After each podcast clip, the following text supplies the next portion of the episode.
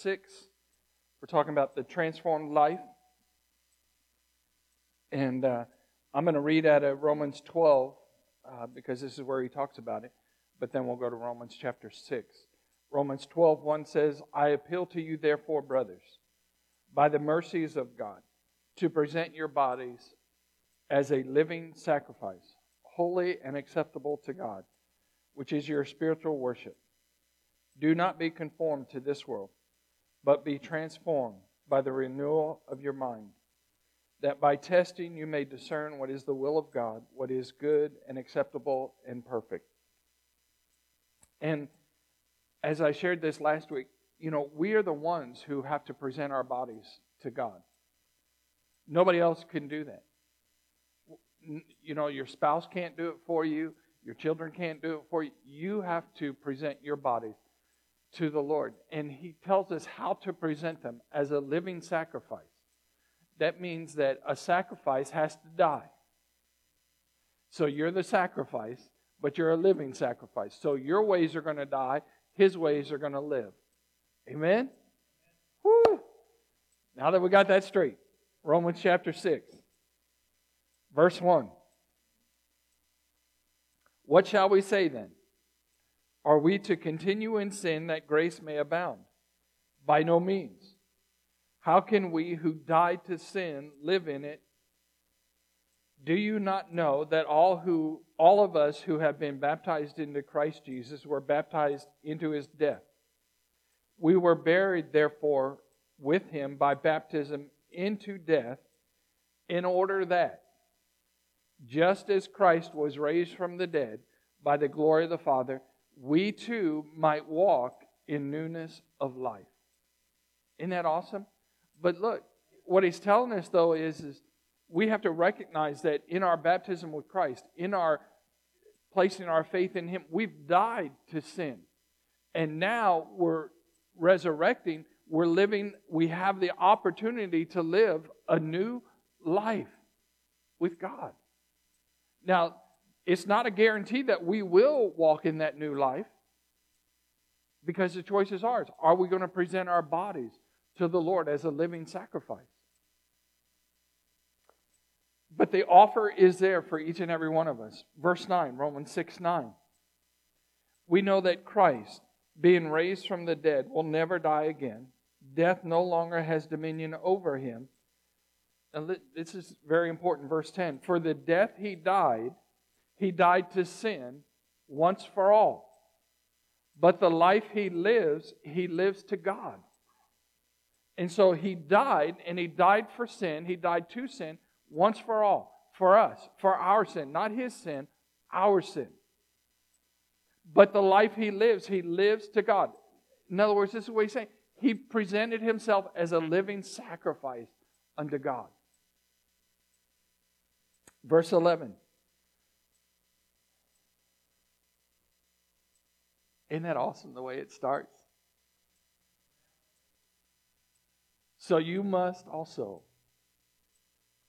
or you so you also must consider your, yourselves dead to sin, that's the sacrifice, and alive to God in Christ Jesus. That's the living part. So this is what we're to consider. This is how we begin to renew our mind.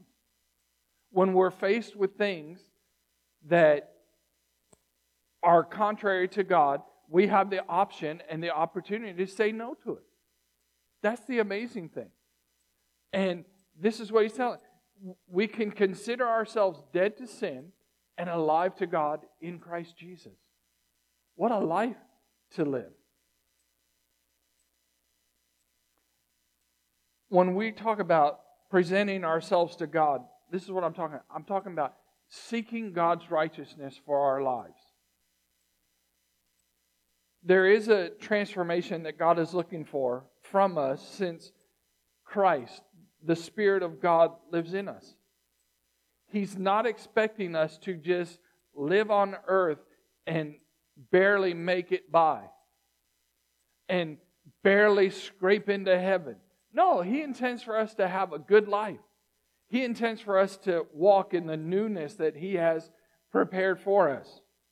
He has sent Jesus to, uh, to free us from the grip of sin. And once we're saved, He doesn't expect us to go back into that sin. He expects us to rise out of that sin and to live for righteousness, live for godliness. And that brings us to verse 12, Romans 6 12. Let not sin, therefore, reign in your mortal body to make you obey its passions. So again, this is a this is a choice that we have to make because presenting our bodies to God as a living sacrifice is a choice. It's a choice each one of us will make. Either we will present our bodies to Him or we won't. And He's telling us, let not sin therefore reign in your mortal body to make you obey its passions. Verse 13 Do not present your members to sin as instruments of unrighteousness, but present yourself to God as those who have been brought from death to life. So, this is what we're supposed to be doing. We're taught instead of giving into sin, instead of acting on our impulses and everything that the flesh says and what this world says, God says, you know what? I have a higher calling for you. I have a better life for you. I have a new way of living for you. And it's an invitation for us if we will just answer the call. Let's jump in the middle of that again. But present yourselves to God as those who have been brought from death to life, and your members to God as instruments of righteousness. Isn't that the most amazing thing is, is that God can find us in sin, and by the Holy Spirit and the faith that we place in Christ, we can turn from that and find a new life to live in God. That's so amazing to me. What a great opportunity each one of us has. Verse 14 For sin will have no dominion over you, since you are not under law, but under grace. And so I just want to remind you that we will never be transformed without renewing our minds. We have to renew our minds if we're going to be transformed. And that's what Paul is talking about in Romans chapter 6 here. But he's also talking about fighting the good fight of faith and not giving in to the desires of the flesh. And I want to give you a clue that has helped me out a lot. I mentioned it back when we were looking in Romans chapter 8, because Paul mentions it there, but I'll, I'll mention it here as well.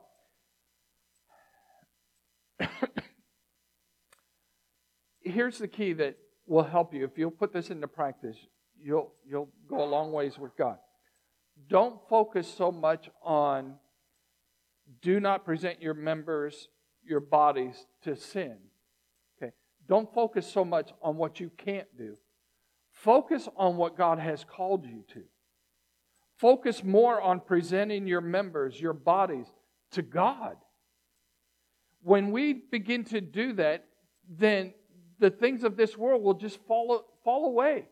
Because when you start presenting yourself to God and you start seeking after the things of God and His righteousness for our lives, then the things of this world don't even matter.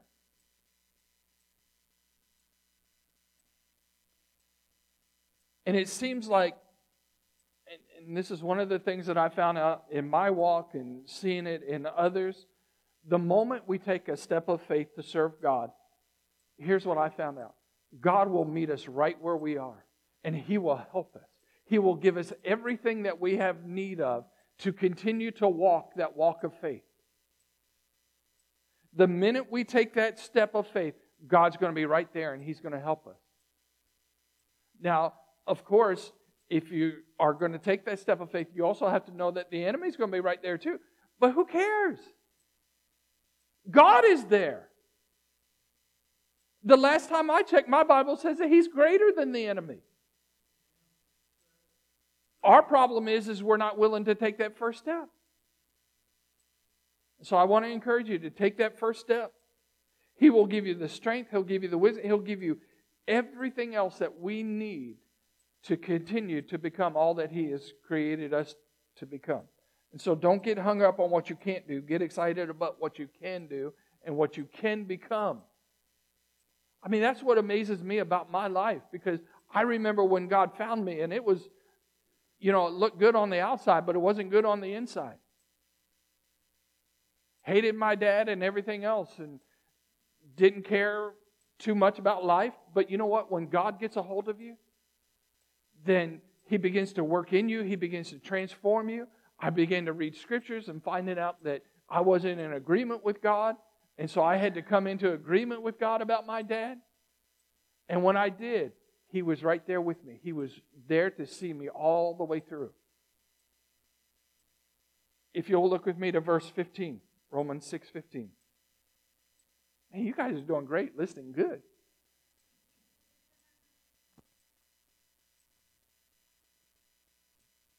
Romans 6:15. What then? Are we to sin because we are not under law but under grace? By no means. Do you not know that if you present yourselves to anyone as obedient slaves, you are slaves to the one whom you obey? Either, and this is the choice, this is the, if you're going to have a renewed mind, this is your battleground. Either of sin, which leads to death, or of obedience, which leads to righteousness. And so we choose. And, and Paul's telling us, do you not know that if you present yourselves to anyone as obedient slaves, you are slaves to the one you obey? So he's telling us, he's encouraging us. Present your bodies, present your lives to God. Don't worry about the sin that is going to go away anyway. Present your bodies to God. Start focusing on Him and, and the life that He has for you. And then he, he reminds us of this in verse 17. Romans 6 17. But thanks be to God that you, who were once slaves of sin, have become obedient from the heart to the standard of teaching to which you were committed. Hmm. The world doesn't like standards anymore. They don't like right and wrong. The world wants to be able to choose whatever they want, however they want, however they feel, whenever they feel. But God says no. He says, once you were slaves of sin because you were obedient. But now, from our heart, we have a standard of teaching to which you were committed. Verse 18, and having been set free from sin, you have become slaves of righteousness. But that's a choice. It's not automatic. Just because you give your life to Christ, that just means that you're born again. That just means that the Spirit of God is in you. And that means that hopefully when you die, you're going to heaven. But presenting our lives to Christ is a whole different matter. And that's what God is asking of us. That's the newness of life that God is asking of us when we're born again. Verse 19 I am speaking in human terms because of your natural limitations.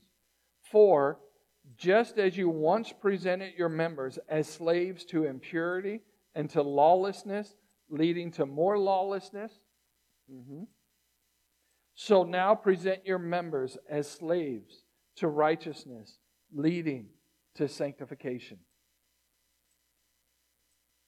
Becoming a living sacrifice, presenting ourselves as a living sacrifice to God, and becoming transformed are choices. They're invitations from God for a better life. Now, here's the reality of our flesh we all want a better life, but very, very few of us are willing to die for it. we want the better life, but we don't want to go through the cross. We don't want to go through the crucifying of our flesh. We just want the good life without the sacrifice. Well, that's contrary to Romans chapter 12, verses 1 and 2, isn't it? To present ourselves as a living sacrifice. A sacrifice means something has to die. But we want the rewards of a sacrificed life, but we don't want to sacrifice. Mm, I know it. You don't have to say it. I'm preaching good. So there is no resurrection without a death, and there is no death without a sacrifice. Let me say that again. There is no resurrection without a death, and there is no death without a sacrifice.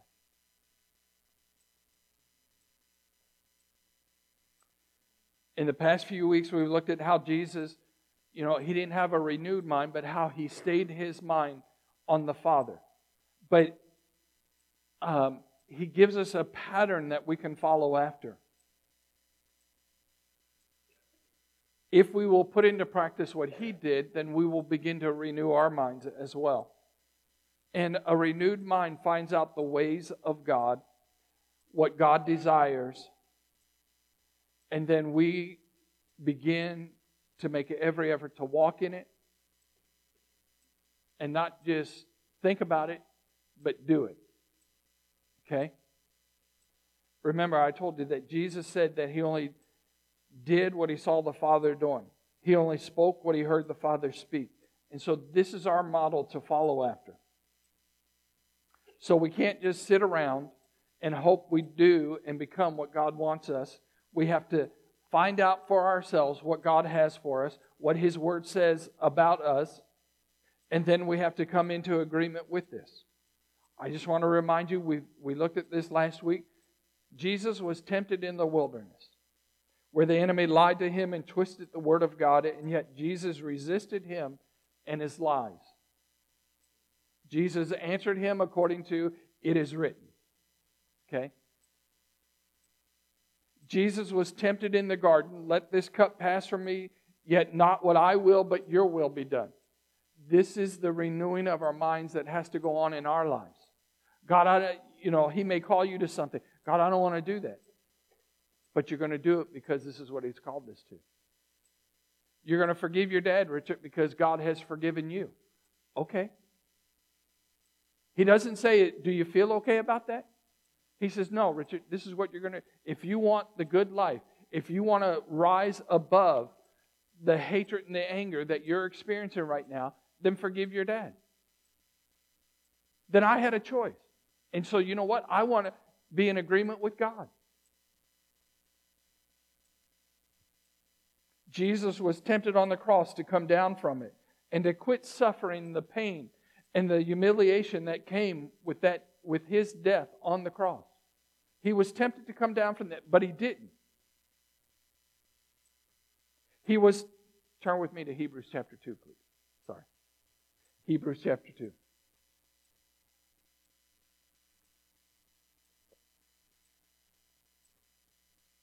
Jesus was tempted just like you and I, but was without sin.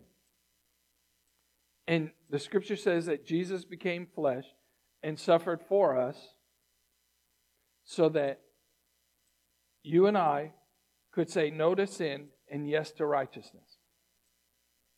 In Hebrews chapter 2, we're going to start in verse 14. Hebrews 2:14 since therefore the children share in flesh and blood, he himself, speaking of Jesus, likewise partook of the same things. What are those things? Flesh and blood. Okay?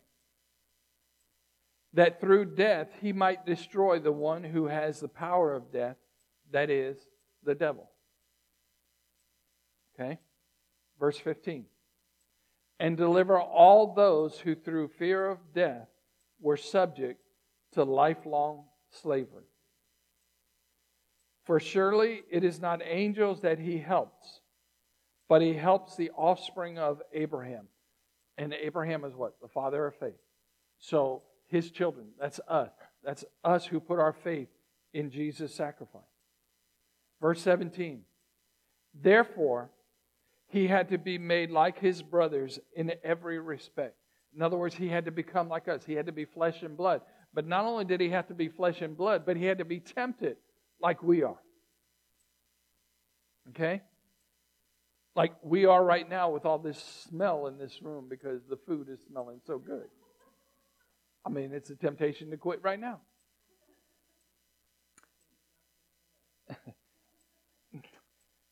yeah, too bad it's Sunday. 17.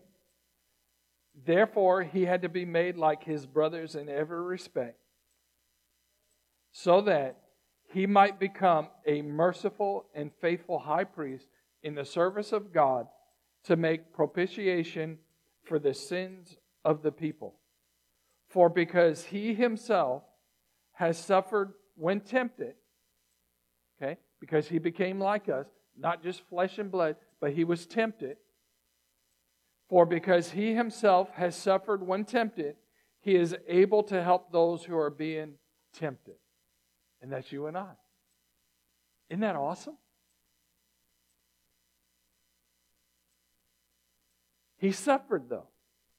He suffered through his temptation so that we would be able to receive help from him, that we would be able to come out of the pit of sin and live for him.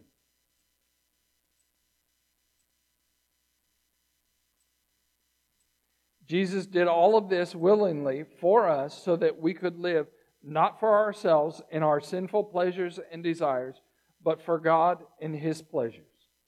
Turn with me to Hebrews chapter 4, please.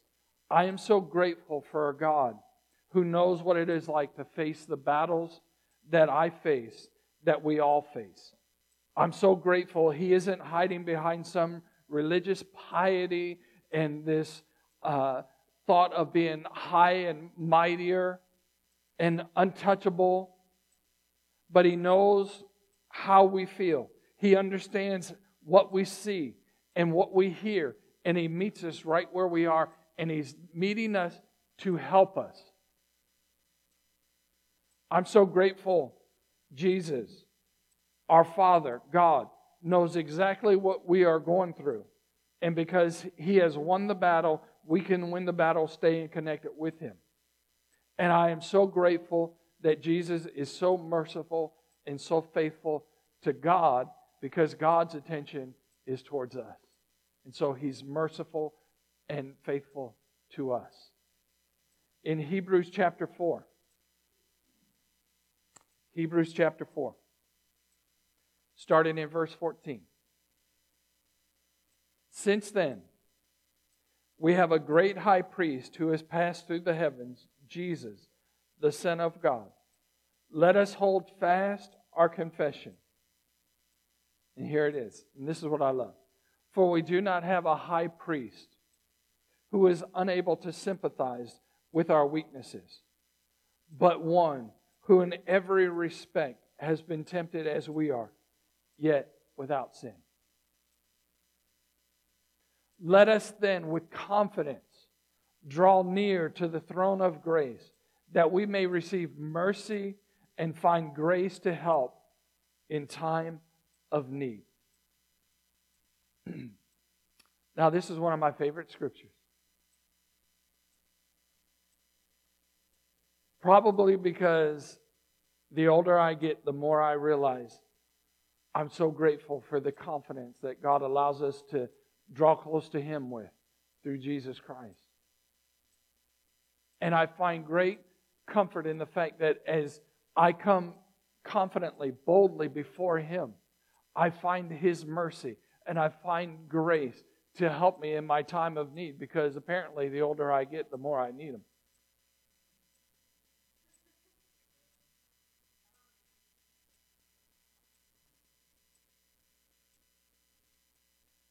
I'm so grateful that God can sympathize with my weaknesses, and weaknesses is plural, by the way. Turn me to Psalm 103.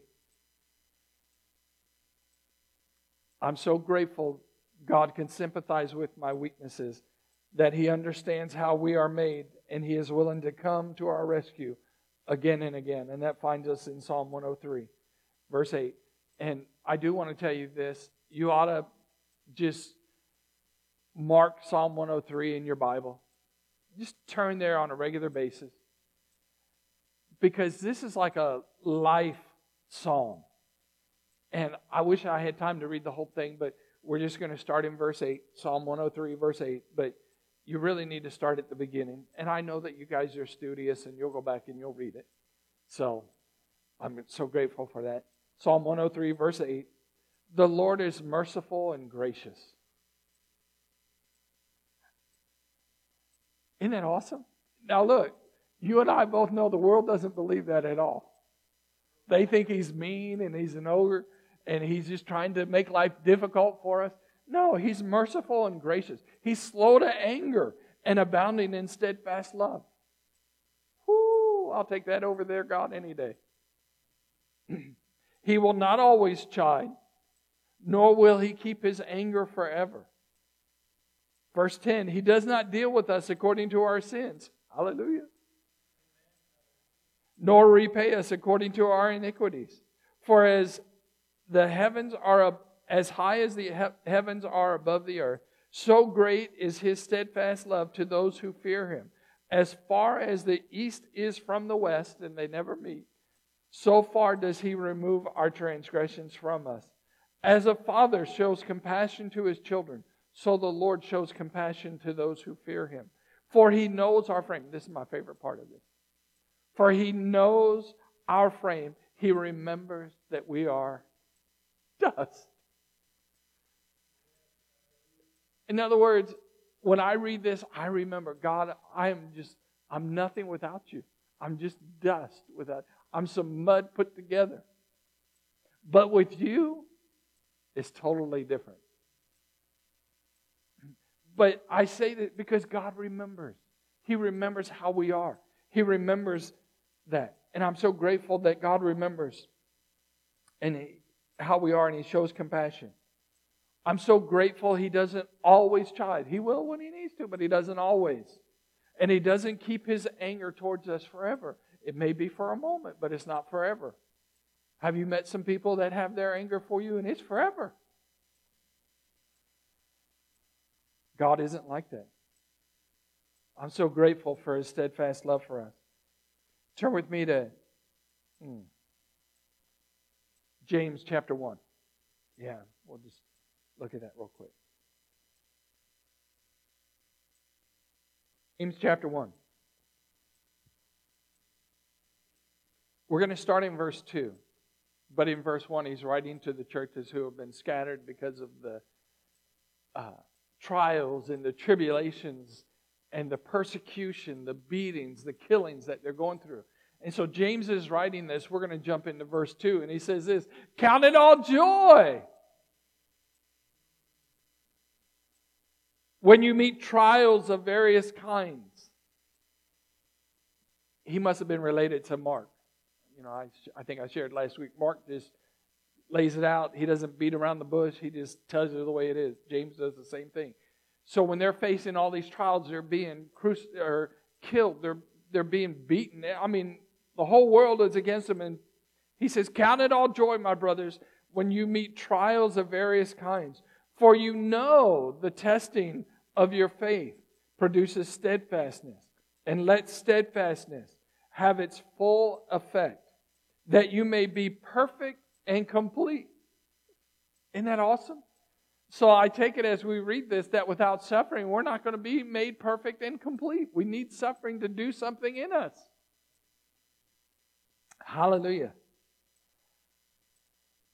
That you may be perfect and complete, lacking in nothing. Everybody say lacking in nothing. Now, here's what I want you to see, because I've just recently seen this. Verse 5 says, if any of you lacks wisdom. And I used to think that it was just wisdom, you know, like if you just lack wisdom. But he's not saying that here. This is in context of trials and difficulties and persecution and the killings that the church is seeing. And he's telling them, count it all joy when you see all this, when you encounter all of this, because you know God is at work in you. But if you're lacking wisdom, in other words, he's saying, look, if you don't understand what the trial is for, God will help you. And he says, if any of you lacks wisdom, let him ask of God, who gives generously to all without reproach, and it will be given to him. In other words, he's not going to look at us and say, Oh, you're so stupid. Why didn't you get it? He doesn't do that. He gives us wisdom, and it says that He gives it to us generously. Don't you like a generous giver? They're much better than a stingy giver. Because a stingy giver is always reluctant, but a generous giver is always happy to give it. And that's what he's trying to get us to see that God is, he's willing to give us if we lack wisdom, if we don't understand the, the trials, what we're facing. It's okay. God, he, he's right there. He'll give you wisdom. He'll, he'll help you get through it. I know that I've found myself at times that I don't understand what I'm going through. And God says, when you don't understand, you can ask for wisdom and I'll give it to you. If you'll turn with me to Philippians chapter 2, please. And there's a key that Jesus walked in that allowed him, that caused him to walk with a right mind, and for us, a renewed mind. And that key gives, gives us the ability to develop our renewed mind. We'll close with this, but I want to encourage you. Uh, we'll ponder this over the next week or so.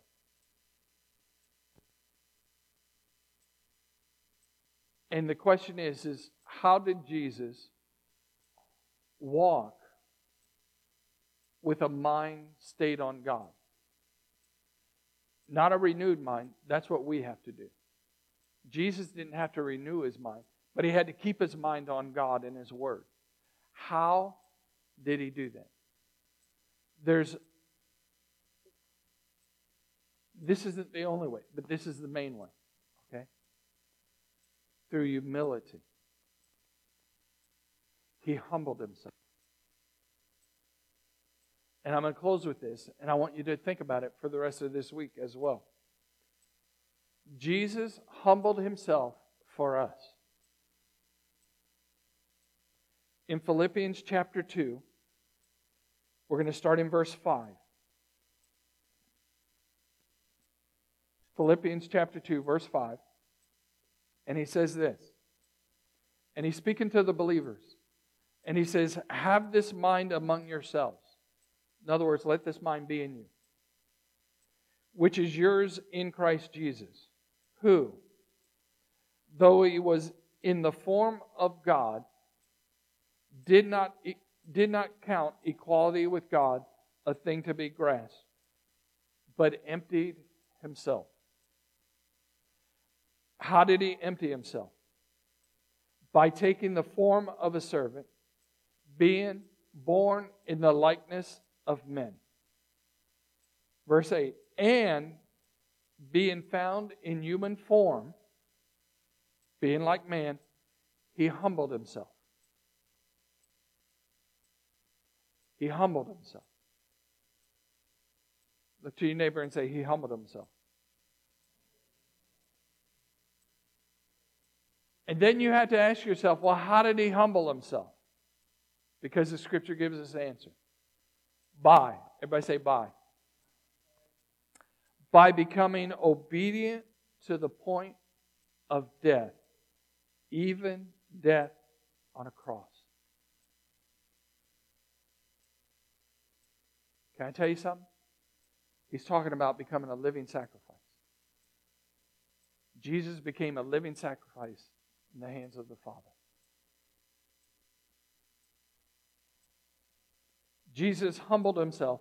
He stayed true to the Father. He stayed true to the plans and the purposes of the Father. He stood on the Word of God because he humbled himself. And I'm here to tell you that if you want to renew your mind, if you want to transform life, we have to know the Word of God, but we also have to first humble ourselves. We have to come to the place where we realize that we're not God. And the older I get, the more I thank God I'm not God because I don't know how He does it. He is like really supernatural. Because there's no way, I, you know, it's amazing to me. And so I'm thankful I'm not God. So he humbled himself. But I want to encourage you if you humble yourself, God will do the rest for you. Because Jesus humbled himself, verse 9 says this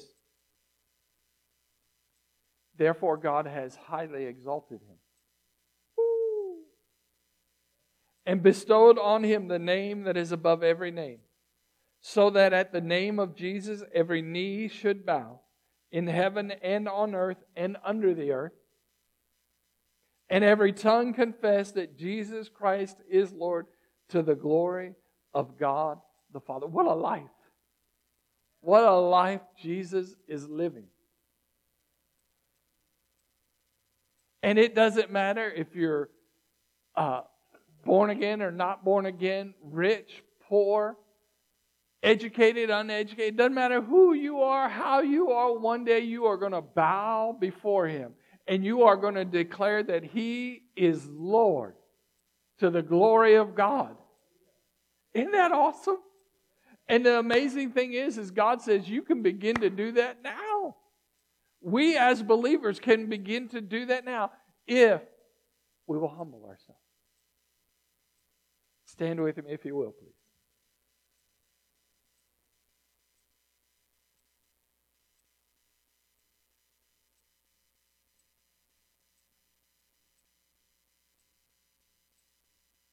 He humbled himself by becoming obedient to the point of death, even death on a cross. He became a living sacrifice for us. Father, we thank you for this day and the love that you have for us.